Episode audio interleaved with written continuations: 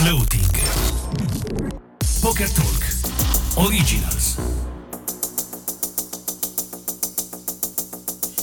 Io non so fare il morto, al mare intendo. So nuotare ma non so galleggiare Probabilmente non ci hai mai pensato, ma sono due cose differenti, per me anche nella vita. Infatti sono bravo a fare, un po' meno ad aspettare di fare. Ma soprattutto ho un grandissimo difetto. Quando parlo con qualcuno, pronti via, mi convinco che quello che dice questo qualcuno sia sempre di valore.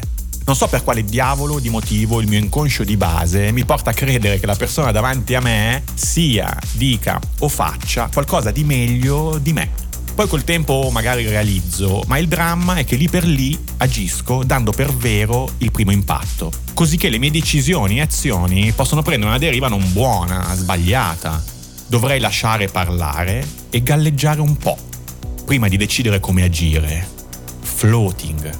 Un mio difetto d'attitudine è stato corretto dal poker. Sì, il poker mi ha insegnato a galleggiare, a ponderare, ad aspettare un po' prima di agire, a darmi tempo, a rivalutare. Non sempre parti sconfitto, rifletti. Fare un call in floating è una giocata abbastanza normale al tavolo. Entri in un piatto rilanciato dal tuo avversario, poi sul flop lui punta nuovamente. Wow, due azioni forti una dopo l'altra. Potresti o dovresti scappare. Se fossi come me, che da subito do credito e valore a chi ho davanti quando parla.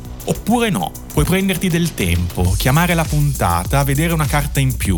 Anche se il tuo punto non è granché e non è nemmeno migliorato, magari. Ma qui non ci stiamo interrogando su cosa abbiamo noi, ma su cosa sta raccontando lui. Stai chiamando in floating. Vuoi vedere se lui, davvero, è quello che dice, o se sta cercando solo di farti pesare la sua azione. Molto spesso a poker, come al lavoro o nella vita, subiamo la giocata di un avversario, di un collega, un amico. Ma adesso che abbiamo imparato a galleggiare, possiamo prenderci il tempo per capire se siamo davvero i più scemi della stanza o se vogliono solo farcelo credere. Ogni tanto non darti per sconfitto e muoviti in floating. For value. Hai ascoltato Value L'equity delle parole.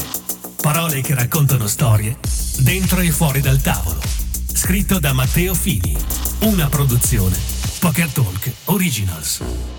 Piccolo extra, float in economia e finanza sta per fluttuazione, che è un concetto un po' diverso. Noi non aspettiamo che il nostro titolo torni su, ma ci prendiamo il tempo per capire quanto il nostro titolo sia realmente vincente.